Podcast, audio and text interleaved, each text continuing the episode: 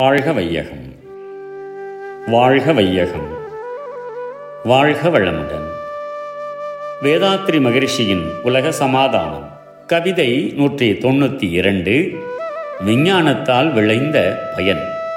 ஆறறிவின் ஆரம்ப நிலையில் நின்று அனுபவித்தாய் அனுபவத்தின் பயன் உணர்ந்தாய் பேரறிவை பெற வேண்டிய பெருத்த வேகம் பெரிதென்ற விஞ்ஞானத் துறையில் இட்டாய் யார் அறிந்த ஒன்றும் இதில் ஞான கர்ம இந்திரியங்கட்கு உபகருவியாச்சு.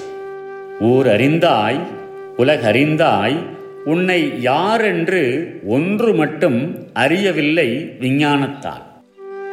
விஞ்ஞானியே சிறப்புடைய அறிவின் பூரண எல்லையாகிய ஆராய்ச்சி அறிவின் ஆரம்ப காலத்தில் அதன் வேகத்தை புலன்களின் மூலம் உணர்ச்சிகளில் செலுத்தி உலகில் பல்வேறு பொருட்களை அனுபவித்து விட்டாய் அதன் பலனாக அடைந்த அனுபவங்களை கொண்டு அறிவை பெருக்கி அறிவின் நிலையையே அறியத்தக்க பேரறிவின் வேகத்தை எல்லோரும் மதிக்கத்தக்க வகையில் மனித இனத்திற்கு வாழ்வில் பலவிதத்தும் பயன் தரும் சிறப்பான விஞ்ஞானத் துறையில் செலுத்தினாய்.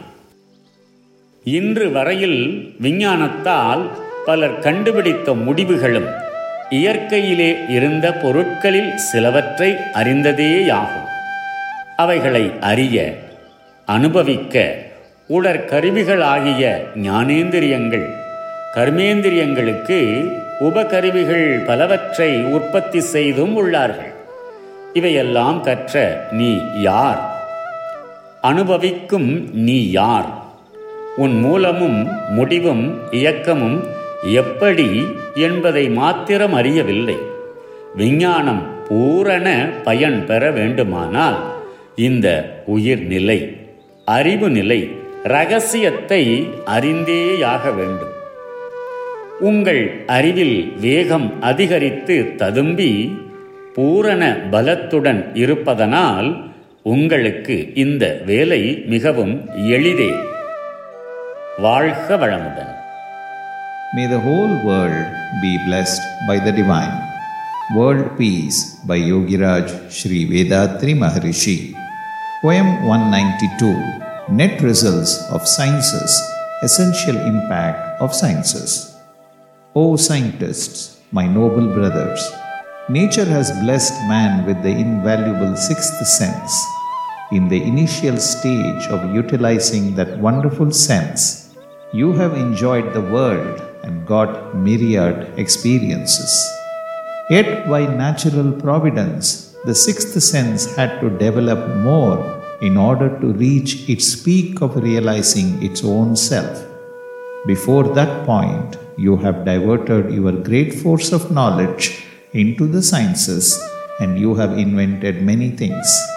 What is the net result? You have found the ways and means to increase the capability and speed of our limbs and senses. Generally, man is endeavoring to control, increase, or manipulate his natural capacity and speed of his limbs and senses. To balance and properly direct physical forces, sufficient spiritual development is necessary. So you have to try to avoid the ill effects or risks of perversion or misdirection of scientific knowledge. You have understood the material world and its resources and made a comfortable life for man. Now you have to realize the facts of your nature and purpose of existence as man. By sciences, you could not realize such a truth.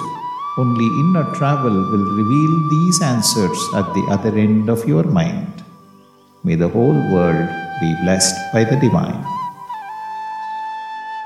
நம் கடமை அறவாழ்வின் நாட்டத்தே